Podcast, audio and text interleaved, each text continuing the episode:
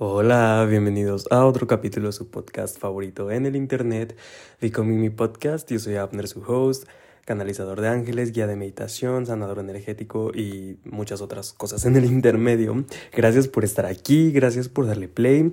No puedo hablar muy alto porque hay visitas, recibí visitas en mi casa, estoy siendo host. Entonces ahorita todo el mundo está dormido. Pero como buen creativo que soy, es de madrugada cuando se me activa la creatividad y cuando quiero hacer mil cosas. Y bueno, aquí me tienen casi a la 1:00 a.m. sentándome a grabar esto. Me acabo de ir a la sala más lejana de todas las habitaciones para no molestar. Entonces voy a estar hablando un poco más bajito y un poco más calmado en este capítulo. Pero bueno, lo que importa es el mensaje, lo que quiero compartir con ustedes en este capítulo. Primero quiero agradecerles si eres de los nuevos. Yo sé que hay mucha gente que apenas está escuchando el podcast. Entonces, si eres de los nuevos que recién me van descubriendo, que recién vamos conectando, quiero agradecerte por estar aquí y te felicito porque yo estoy muy emocionado por ti. Yo sé que solo atraigo a gente increíble porque ese es el círculo de personas del que yo me rodeo y creo que porque esa es mi energía, siempre atraigo personas creativas, sensibles, soñadoras que están trabajando y eligiendo crear la vida de sus sueños y eso es algo que a todos nos interesa en esta comunidad, el vivir la vida que soñamos y por algo estamos todos juntos en una intención. Entonces si estás aquí es porque tú también estás en esa energía y eso es increíble. Y si eres de los escuchas regulares, muchas gracias, de verdad los aprecio mucho con todo mi corazón. A muchos de ustedes ya los ubico, les tengo nombre, cara, porque nos hemos visto en algún curso, han sido mis alumnos. A muchos los he visto en talleres presenciales ya, nos hemos podido abrazar físicamente y ha sido increíble. Entonces gracias. Y yo no sé quién fue el malvibroso que me puso menos de 5 estrellas. El podcast estaba rated en 5 estrellas y ahora está en 4.9, lo cual me puso un poco triste. No sé si se pueden regresar a las 5 estrellas, la verdad. Creo que no. Creo que si te ponen una vez menos de 5 ya te puedes quedar en 4.9 el resto de tu existencia. Pero bueno, intentémoslo. Si te gusta el podcast y me quieres ayudar y quieres dejar tus 5 estrellas, me ayudas un montón a que el podcast siga creciendo. Este proyecto yo no recibo dinero al respecto. Es por amor al arte y por amor a ayudarlos a ustedes y por el amor a compartir y el tener esta comunicación con ustedes, que es algo que yo amo y me llena muchísimo. Entonces, si te gusta el podcast y quieres dejar tus 5 estrellas, I appreciate it a lot. Pero bueno, hoy quiero entrar de materia al capítulo. Hoy ha sido un día muy interesante. Hoy viví como 7 días en uno.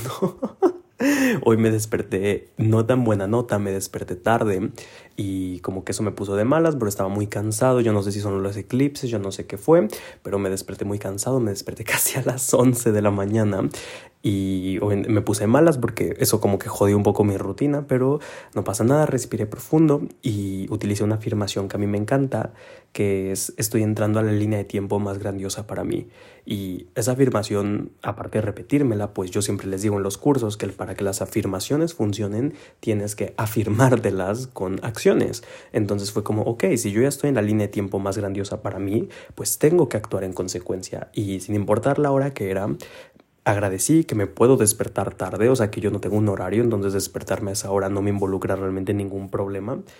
No es como que llegué tarde a una oficina ni nada de eso y eso lo agradecí muchísimo. Cambié la perspectiva, en lugar de sentirme muy flojo o muy huevón, fue como wow, soy tan bendecido y tan abundante y he creado esta vida en la que me puedo parar a las 11:00 a.m. en martes. Y me paré, medité, mi práctica de meditación no la suelto por nada del universo. Soy la persona menos constante en muchas cosas, pero la meditación es algo que tengo años haciéndolo diario. Y te lo recomiendo muchísimo, no la sueltes por nada del mundo. En este podcast hay muchas meditaciones, inciso. Pero bueno, medité, hice mis afirmaciones, escribí tantito, me fui al gimnasio, hice una muy buena rutina de pierna, regresé, desayuné. Por cierto, hice pan de plátano, gluten free por supuesto, porque si no me hace daño. Y me bañé y me puse a trabajar en ciertas cosas, comí, me fui a mi café de confianza y me quedé platicando con alguien y después me puse a trabajar en el nuevo curso que voy a dar, que por cierto están las inscripciones abiertas, 11 de noviembre, nos vemos ahí. Y regresé y me puse a grabar, bueno, hice algunas cosas y me pongo a grabar aquí con ustedes. ¿Y por qué digo que viví muchos días en un solo día. Hoy fue de esos días donde mi ADHD estuvo muy activo, donde mi cabeza estuvo por muchos lados, donde tuve subidones muy altos como de dopamina y de muchas cosas que suceden cuando tienes ADHD. Y tuve una conversación muy interesante con alguien estando en la cafetería, donde justamente me preguntaban de mi ADHD, donde me preguntaban si no me había causado problemas, cómo yo lidiaba con eso, cómo me había dado cuenta que lo tenía, que bueno, eso es otro capítulo que después se los planeo grabar, o sea, de cómo vivir con un cerebro neurodivergente. Pero me encantó la línea por la que se fue la conversación. Terminamos hablando, o sea, empezamos hablando de esto y yo le contaba cómo es que yo veo a mi ADHD como un superpoder. Y en especial hay una cualidad, al menos en mí, que a mí me encanta de tener esta condición en mi cerebro, que me hace tener muy poca retentiva a las cosas que no me interesan. Me hace tener muy poca paciencia y muy poco interés, o sea, por las cosas que a mí no me interesan. Y eso ha sido algo que me ha sucedido toda la vida. O sea, yo me acuerdo desde que era niño, al kinder yo me llevaba de mi casa, yo me llevaba cosas para dibujar, porque no me gustaban las matemáticas, no me gustaba la ciencia, no me gustaba hacer planas en ese momento, ni en la primaria, ni menos en la secundaria. Cuando empecé a llevar álgebra, yo lloraba todos los días de mi vida. Y es algo que siempre hice y es algo que fue una constante en mi vida, tanto en la escuela como con conversaciones, con personas, en eventos sociales, familiares incluso. Nunca he tenido como la habilidad que mucha gente tiene para fingir interés o para poder mantenerse en lugares o en relaciones que no les hacen bien. Yo en cuanto siento que algo ya no me hace bien, yo me voy. Y estaba hablando con esta persona de cómo esto ha sido un superpoder en mi vida. Al menos así me gusta verlo a mí y es una bendición que siento que me dio el ADHD. Porque el tener tan poca paciencia, tan poco interés y tan poca habilidad para mantenerme en espacios y en relaciones y en conversaciones y en todo que no me generan algún tipo de diversión, de gozo, de placer ni de interés, es como he podido lograr muchas cosas en mi vida. Por ejemplo, era tal mi grado de desesperación en la escuela que yo no terminé la escuela, o sea, yo no fui a la universidad y se los he contado porque a mí yo odiaba ir a la escuela, o sea, sentarme a escuchar a los maestros era algo que yo me quería pegar un tiro todos los días de mi vida y era realmente un sufrimiento para mí. O ha habido muchos momentos socialmente donde yo me ahorro como small talks y me ahorro como situaciones muy incómodas porque como no tengo interés y no es que yo me mamone, simplemente me retiro o no participo en ciertas conversaciones. Ha habido gente en mi familia que son un poco tóxicos y yo corto relación con ellos porque digo, no me interesa, no tengo capacidad de fingir ni siquiera que nos agradamos, entonces ahí nos vemos. Y eso... Y la línea de la conversación se fue mucho por ahí y esta persona me decía como, wow, o sea, porque apenas me está conociendo esta persona, ¿no? Nos estamos como conociendo y me decía, wow, admiro mucho el cómo has hecho de tu vida lo que tú has querido, cómo es que has honrado quién eres y has respetado quién eres y has puesto tus límites y te has ido sobre esa línea y por eso es que hoy a la corta edad que tienes la vida que quieres y estás viviendo los sueños que estás viviendo y estás pues manifestando, como diría yo, la vida que hoy tengo. Y me di cuenta que sí, me di cuenta que eso es algo que ha sido fundamental en mi vida. O sea, platicaba como ciertas anécdotas, por ejemplo, que en mi caso, por ejemplo, mi hermano... él jugaba fútbol americano y a mí pues nunca me gustaron los deportes. Yo soy una papa deportiva, o sea, yo voy al gimnasio, pero soy una papa deportiva, o sea, deportes en equipo. O sea, yo intenté jugar soccer, yo era banca, o sea, así se los digo. Entonces, a mí me intentaron meter muchas veces al fútbol americano cuando estaba más chico, claro, o sea, cuando vivía con mis papás. Y para mí siempre fue un no rotundo y recuerdo en algún momento que me obligaron a ir como a un entrenamiento y el coach se sentó a hablar conmigo y me dijo que iba a ser muy bueno para mí, que yo me iba a poner súper musculoso y que las chicas iban a querer conmigo. Y yo de, señor, para empezar, a mí no me gustan las niñas, empecemos por ahí. Number two, a mí no me interesa jugar fútbol americano, no me interesa. Y mucha gente lo veía como una grosería mi respuesta, pero yo se lo decía muy amablemente. Yo le decía, es que no me interesa y va a ser una falta de respeto para usted y para el equipo que yo venga aquí de jeta, de malas y a no dar mi 100%, porque no tengo la energía para jugar esto, no tengo el interés ni las ganas. Entonces, muchas gracias. Me intentaron meter a clases de natación, un tiempo me intentaron meter a clases de tenis. Yo me escapaba de las clases con un amigo en el club deportivo y nos íbamos de las maquinitas. De la escuela también me volaba clases y así un montón de anécdotas que empecé a recordar. También una vez en mi familia en Cancún, muchas personas se dedican al tema de los barcos. Sí, súper cliché, viven en la playa, somos del mar y se dedican a los barcos. I know it. Pero bueno, tengo mucha familia que se dedica a eso. Y recuerdo en algún viaje que hicimos, un familiar mío, un tío, nos invitó para que aprendiéramos de los barcos y de paso íbamos a conocer Cozumel, pero nos invitó para hacer como trabajos de mecánica. Y a mí me llevaron con todos los hombres de mi familia para que yo fuera más hombre, entre comillas, y me llenara de grasa y apretara tuercas y aprendiera de las sogas en los barcos. Y genuinamente cuando llegué ahí, a los 5 minutos les dije, miren, esto para mí no me interesa, tengo mucha hueva ya me duele la cabeza del sol, me voy a recostar a una llanta. Y les dije, los quiero mucho a todos, no se lo tomen personal, pero no estoy hecho para esto. Y literalmente me fui a estar flotando en una llanta en el agua, tomando una piña colada mientras todos trabajaban. Y todos me odiaron en ese momento, casi, pero... simplemente yo estaba haciendo lo que era natural para mí, no era un acto de rebeldía como ellos lo interpretaban, o no era como que porque yo quisiera llevar la contraria, simplemente es que yo no estaba llevando la contraria, lo que ellos no sabían o no entendían es que el obligarme a hacer todas esas cosas era llevarme la contraria a mí mismo y era algo a lo que yo no estaba dispuesto a y nunca estuve dispuesto. Y esa fue la línea por la que se fue la conversación y me encantó y de eso surgió la idea de este capítulo. Y te quiero invitar a eso, más allá si tú tienes ADHD o no tienes que tener esta condición, simplemente lo veo como un superpoder que yo he tenido. Pero hoy te quiero invitar y quiero tirarte este trip de que te animes un poco más hoy en la medida en la que puedas empezar a honrar tu esencia. Muchas personas me preguntan cómo empiezo a sanar, cómo empiezo a ser más auténtico, cómo puedo empezar a manifestar más allá de tomar un curso, si ahorita no tienes los medios económicos, si ahorita estás en una situación apretada, si ahorita estás muy confundido con tu vida, donde sea que estés parado hoy, te invito a que honres tu esencia. Y quizá aquí viene el típico de ¿cuál es mi esencia? Yo ni siquiera me conozco, ni siquiera sé quién soy. Pero creo que todos, y esto es algo que alguna vez alguien me dijo, todos sabemos quiénes somos en el interior, solo que nos da miedo aceptarlo. ¿Y por qué nos da miedo aceptarlo? ¿Por qué nos da miedo conocernos? Hoy alguien me decía que, en Instagram me ponían, de hecho, que quieren que tiene como mucha resistencia a hacer journaling y a escribir y no sabe por qué. Y yo le contesté, yo creo que la escritura es el medio más poderoso para conocernos a nosotros mismos y nos da miedo conocernos.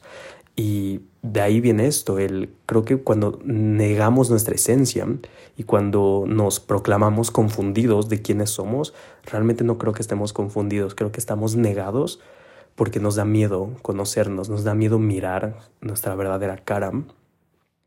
Esto puede ser por varias razones.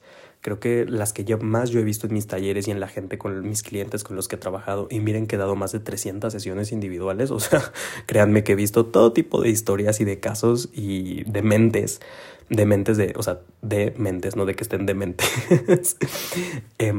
Lo que más he visto es, número uno, el miedo a decepcionar. Creo que en esta vida existe un miedo a decepcionar increíble. El miedo a decepcionar a tus papás, decepcionar a tu pareja, decepcionar a tus hijos, decepcionar al mundo, decepcionar a quien tú quieras. Y creo que es algo con lo que todos hemos cargado en algún punto en nuestra vida. El miedo a decepcionar, el miedo a que la gente, a que el mundo, sea quien sea el mundo para ti, se decepcione de ti. Porque eso nos da mucho miedo, nos da miedo el quedar mal, nos da miedo el no cumplir, quizá porque nos sentimos en deuda, quizá porque sentimos que no vamos a ser merecedores del amor de las personas. También veo mucho que a la gente le da miedo el autoconocerse y el honrar su esencia, porque también involucraría el cambiar tu vida. Creo que muchas veces, y lo he visto con personas que ya construyeron una vida, ya tienen pareja, a lo mejor una carrera, un trabajo, hijos, lo que sea, y se dan cuenta que nada de eso refleja quiénes son en verdad, y muchas veces tendemos a pensar que es más fácil sepultar nuestra esencia y negarla, porque sabemos que si contactamos con nuestra verdadera esencia, a lo mejor tocaría cambiar nuestra vida. Porque creo que para todos se vuelve insoportable, creo que es asfixiante y todos lo hemos vivido cuando por dentro tú eres de una forma y tu verdad, por muy cursi que suene, tu corazón y tu espíritu te gritan una cosa y tu vida es otra. Creo que se vuelve lo más asfixiante de la vida y muchas veces tendemos a asfixiar mejor a nuestra esencia y a nuestro espíritu y a nuestra autenticidad y a nuestros sueños, porque es más fácil eso que ajustar nuestra vida a lo que somos por dentro. Y porque le tenemos demasiado miedo a la incertidumbre. Justamente hoy hay un miembro de mi familia que está pasando por muchos cambios, terminó una relación de muchos años y está pasando por muchos cambios, está muy confundido. Y hoy tuve una plática con él de cómo quiere encontrar su camino y encontrar su esencia, pero tiene este miedo profundo también a equivocarse, a decir qué tal que tomo una decisión y es la equivocada, qué tal que la cago, qué tal que tomo un camino equivocado. Y ¿saben? Yo lo que le dije fue... Bueno, o sea, yo no creo en las equivocaciones, pero bueno, te la doy por válida. Pensemos que te puedes equivocar. Equivócate. Cágala perdón mi francés, cágala un chingo. O sea, equivócate demasiado, mánchate, desmádrate, rómpete 1000 veces, porque si no, entonces, ¿para qué? Hay una frase de Glennon Doyle del libro que se llama Untamed, que me encanta, se los recomiendo muchísimo. Y hay una frase que me encanta que dice, si te está costando mucho ser humano, es porque estás tratando de hacerlo bien. Y cuando yo leí esa frase, para mí fue como... me explotó la cabeza porque dije, claro, la vida creo que muchas veces se vuelve tan pesada y todo lo que involucra vivir, o sea, ser un profesionista, ser un adulto, ser madre, ser padre, ser pareja, ser hijo, se vuelve tan pesado porque queremos hacerlo bien todo el tiempo, lo que nosotros consideremos que es bien. Queremos ser la mejor mamá, queremos ser el mejor papá, queremos ser el mejor en nuestro rubro, queremos ser la mejor pareja, el mejor hijo, el mejor lo que sea. Y no te digo que no te esfuerces en las cosas, lo que te estoy diciendo es, quiero que veas cuánta limitación existe en huirle a equivocarte, en huirle a que tomes un rumbo que no era, en huirle al dolor, en huirle a la incertidumbre. Terminas tú por vivir una vida a medias con tal de no experimentar esas emociones que pueden ser un poco incómodas. Y esto yo lo entendí mucho. Me acuerdo que en una escuela en la que estuve teníamos clases de arte y... Yo estaba haciendo un cuadro y yo quería aventar brochazos porque quería hacer un cierto efecto. Y le dije a mi teacher, al teacher Jesus, me acuerdo, que si está escuchando esto, le mando un abrazo. Y le dije, dude, o sea, quiero hacer esto, pero me da miedo cagarla. O sea, porque el dibujo ya está bien hecho y siento que si aviento el brochazo o va a quedar bien o va a quedar horrible y la voy a regar por completo.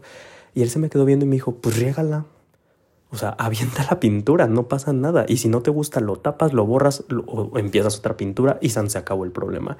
Y me acuerdo que se me quedó viendo y me dijo que nunca te dé miedo mancharte. Aplica para todo. Y esa frase para mí fue como... O sea, también me voló la cabeza porque dije, wow. Y eso es algo, es una filosofía que yo me he llevado a mi vida. Y se los puedo decir como alguien que ha tenido una vida bastante ajetreada. A pesar de mi corta edad he vivido muchas cosas, he vivido en muchos lugares, he sido muchas personas, he sido muchas versiones de mí, he vivido muchas vidas en una sola. Y no me arrepiento de ninguna. No me arrepiento de ninguna porque todos esos caminos que he transitado, algunos más luminosos, algunos más oscuros, algunos... siento que valieron la pena, algunos, entre comillas, siento que no valieron la pena, pero hoy me doy cuenta que todos fueron y son valiosos porque han permitido conocerme, me han permitido conocer mi esencia. Y creo que todo aquello que nos permita conocernos vale la pena. Todo lo que te permita conocer más de ti y te haga contactar con tu verdadera esencia vale la pena. Incluso esos caminos que fueron un poco... dark, un poco dolorosos, también te contactan con tu verdadera esencia y también te muestran también cuál no es tu esencia. Y creo que también parte de la vida es este contraste. Tenemos que cagarla para descagarla. Tenemos que conocer lo que no somos para conocer lo que sí somos. Y como me dijo ese maestro, y te lo quiero decir a ti, no tengas miedo a mancharte. No tengas miedo a ensuciar tu ropa. No tengas miedo a vivir, básicamente. Y hablando de todo esto, cuando yo te digo que honres tu verdadera esencia, yo sé que puede dar miedo atreverte. Yo sé que a lo mejor hoy tienes muchos sueños, tienes muchos objetivos, tienes muchos sueños creativos, tienes una visión de lo que te gustaría hacer con tu vida. Y si no la sabes, mínimo sabes con qué tintes te gustaría vivir. Sabes que quieres ser abundante, que quieres ser libre, que quieres ser feliz, que quieres amor, que quieres viajar, que quieres hacer muchas cosas. Y yo sé que puede matarte de miedo el atreverte. Yo lo sé. Se los dice a alguien que no saben cómo yo he llorado muchas noches de decir, puta, no puedo creer que voy a hacer esta locura. Cuando me fui a vivir a la playa sin un peso, fue la locura más grande de mi vida. Cuando renuncié a mi trabajo de cajón para dedicarme a esto, yo lloraba de miedo de decir, ¿qué tal que me muero de hambre? Cuando terminé una amistad de 8 años con alguien que me lastimaba mucho, dije, puta, ¿qué voy a hacer? O sea, esta persona es la mitad de mí, básicamente. Nos vemos todo el tiempo. Yo sé que puede matarte de miedo el atreverte a hacer las cosas, pero te juro que es peor morir en vida por no atreverte. No hay nada más triste que verte a los ojos y no reconocerte.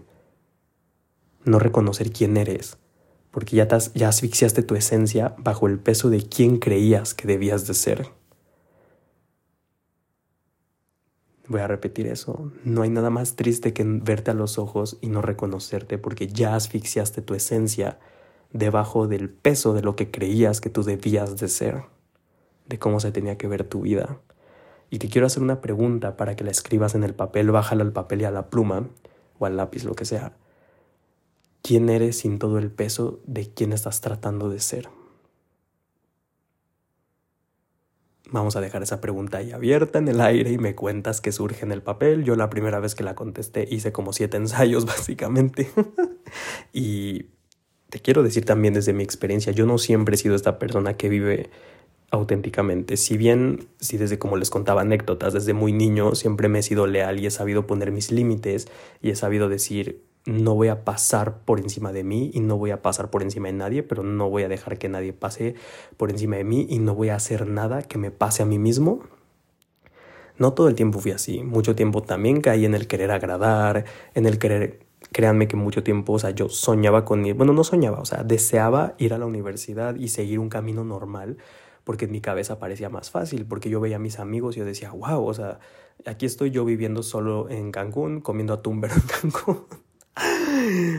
Aquí estoy yo viviendo en la playa, comiendo sin casi dinero, dando sesiones de ángeles, tratando de I'm trying to make it in life, y todos están en una universidad, en el TEC, en escuelas de renombre, saliendo de fiesta y enamorándose y haciendo todo esto, y aquí estoy yo hablando con ángeles y tratando de hacer un negocio digital. Y mucho tiempo caí ahí y mucho tiempo me traicioné a mí mismo, y creo que eso es la cosa más fea que podemos hacernos a nosotros mismos. Que de hecho eso lo hablo en el curso Quiero Quererme, con el de las heridas. La herida de traición creo que es de lo más tóxico que nos podemos hacer a nosotros mismos, el traicionar nuestra verdadera esencia, el traicionar nuestra verdad, el darnos la espalda a nosotros mismos. Y si lo estás haciendo, tampoco te juzgues, tampoco seas tan duro contigo. Lo estás haciendo porque es tu mecanismo de supervivencia. Te convertiste en la persona en la que hoy eres porque eres la persona que se requería para que tú sobrevivieras. Que sobrevivieras a solo lo que tú sabes que has tenido que sobrevivir. Cada quien tiene su historia. Yo les he contado en otros capítulos, yo por la historia de vida que tuve, mi historia que fue de al inicio de mi vida, mucha violencia, mucho drama, mucho sufrimiento, mucho dolor realmente, pues yo me convertí en muchas versiones de mí que me tocó convertirme para sobrevivir. Y yo sigo en este camino a sanación, ya tengo años en esto y sigo desprogramándome y sigo encontrando mi esencia y sigo contactando con partes de mí que me hacen sentir vivo y sigo dándoles espacio y sigo aprendiendo a sentirme a salvo siendo quien en verdad soy. Yo todavía sigo aprendiendo a sentirme a salvo siendo quien en verdad soy. sigo aprendiendo a alzar la voz, sigo aprendiendo a honrar mi esencia, sigo aprendiendo a seguir mi placer, a seguir mi diversión, a seguir mi gozo, a seguir a mi cuerpo, a seguir a mi corazón por encima de la razón, por muy cursi que eso suene. Y también lo que te quiero decir es que con esta invitación de honrar tu esencia, no importa el momento de tu vida, tu edad o tu condición. Y les quiero contar algo para esto. Por ejemplo, mi mamá, que la amo muchísimo y tenemos una muy bonita relación. Pili, si estás escuchando esto, I love you. Mi mamá pasó muchos años inmersa en un matrimonio muy jodido y en una vida muy jodida, dejando de ser ella misma. Porque bueno, fue su elección y se respeta. Y 27 años después, por primera vez en mi vida, mi mamá se dio la oportunidad de empezar de nuevo a sus casi 50 años, empezar un negocio propio de algo que le gusta, iniciar una relación de pareja nueva con alguien nuevo, darse la oportunidad de ser feliz. A sus casi 50 años se está dando la oportunidad de redescubrirse, de hacer amigas, de vestirse y de ser quien ella es en verdad. Su mamá, mi abuelita, mi tita, que así le decimos todos en la familia, es alguien que yo admiro demasiado porque a sus casi 80 años... Ay, no me acuerdo bien, no me sé la edad, pero yo amo a mi abuelita, es lo máximo ella. Y ella casi a sus 80 años se metió a un club de la tercera edad, estando ya, bueno, ya tiene años ahí, pero fue en sus 70 y tantos, decidió darse una oportunidad en lugar de estar en la casa sentada viendo el celular y haciendo cosas de abuelitos o lo que se supone que son cosas de abuelitos. Ella no tiene esposo ni nada y ella se decidió a ir a un club de la tercera edad y hizo un grupo de amigas increíble de otras viejitas y baila, hace yoga, hace tai chi, hacen obras de teatro. Yo he ido a verla, se disfrazan, hacen un desmadre y dejen de decirles que mi abuelita es la mean girl. Ella y sus amigas son las mean girls del club, son las más popus y son increíbles. Y eso, a la edad en la que ella tiene, y ella me lo dijo, yo me estoy descubriendo a mí misma, estoy haciendo las cosas.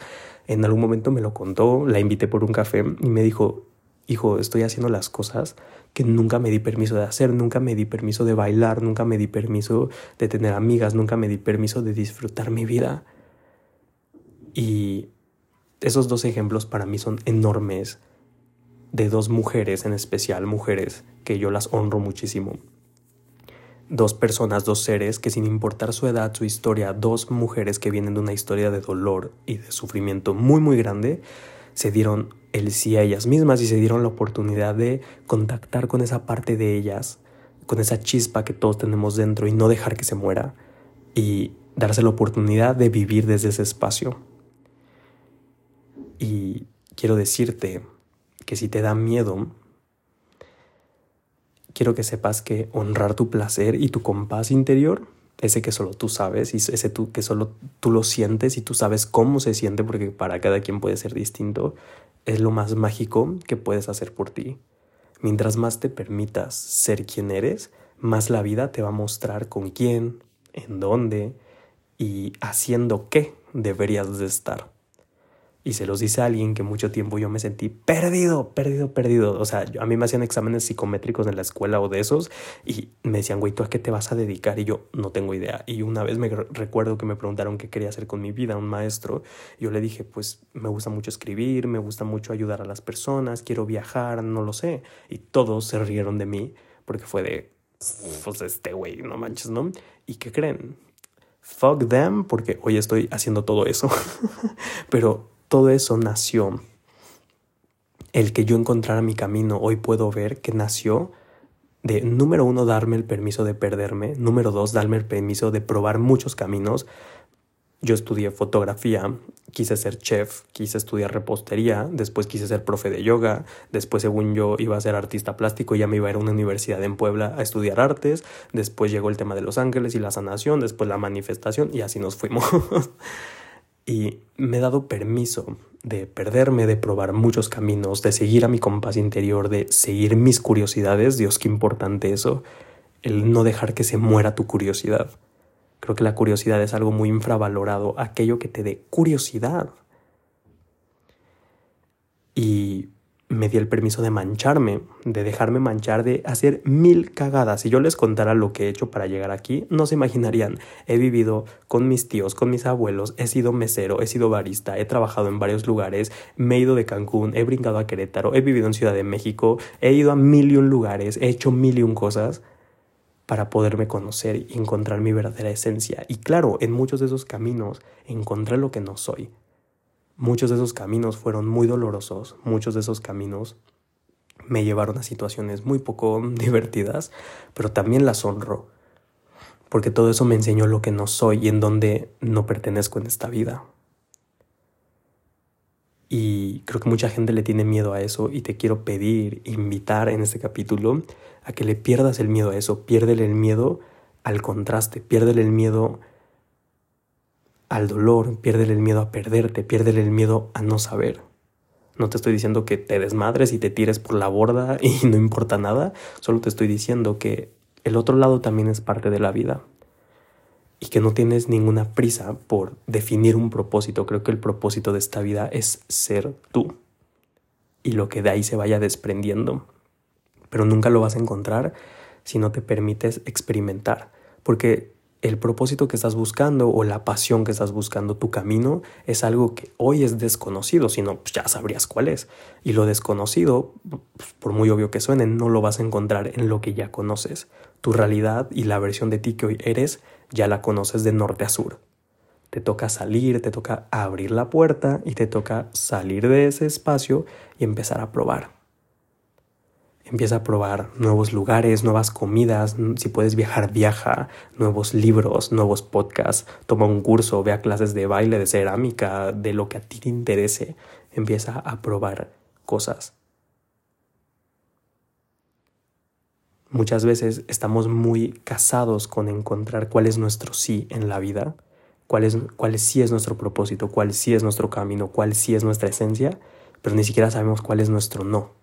O estamos viviendo y habitando nuestro no. Yo te invito en este capítulo a que te des el permiso de encontrar tus nos. Encuentra cuáles son tus nos. Encuentra dónde no te sientes tú, dónde no te sientes expandido, dónde no te sientes bien, dónde sientes que estás yendo en contra y estás matando tu verdadera esencia. Y ya que sepas tu no, ese es un gran comienzo. Yo así empecé. Yo me di cuenta que para mí era un no el sistema educativo tradicional. Yo me di cuenta que para mí era un no ir a una oficina. Yo me di cuenta que para mí era un no el hacer ciertas cosas o actividades que la sociedad me pedía o que el mundo me pedía. Y para mí era un no rotundo porque sentía que era ir en contra y traicionar mi verdadera esencia. Y claro que nosotros cambiamos, somos seres cambiantes, no todo el tiempo vamos a ser iguales y eso está increíble. Pero creo que todos venimos con una huella, con una esencia bastante única y todos sabemos cuál es esa.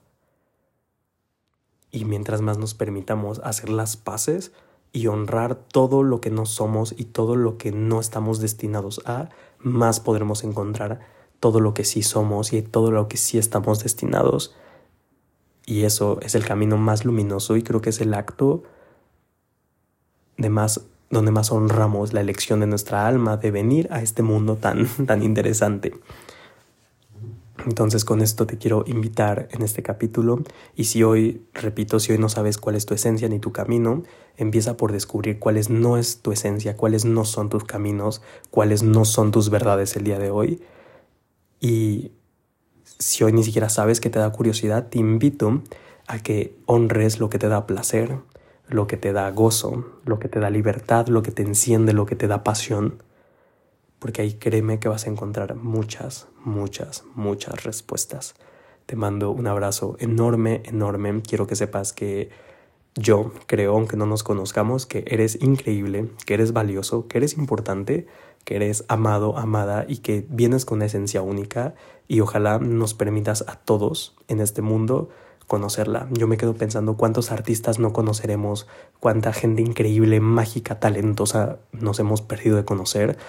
Porque no tuvieron la valentía de intentarlo, no tuvieron la valentía, digo sin juzgarlos, se respeta, pero me parece un poco triste que hay libros que nunca leeré, cuadros que nunca veré, música que nunca escucharé, milagros que nunca veremos, porque esas personas pensaron que no eran lo suficientemente buenos o tuvieron demasiado miedo para mostrarse ante el mundo. Y te pido que no seas una de esas personas, que nos permitas conocer tu magia y no nos prives de conocer tus dones y tus talentos. Te mando un abrazo, te mando mucha buena vibra y nos escuchamos en el siguiente capítulo.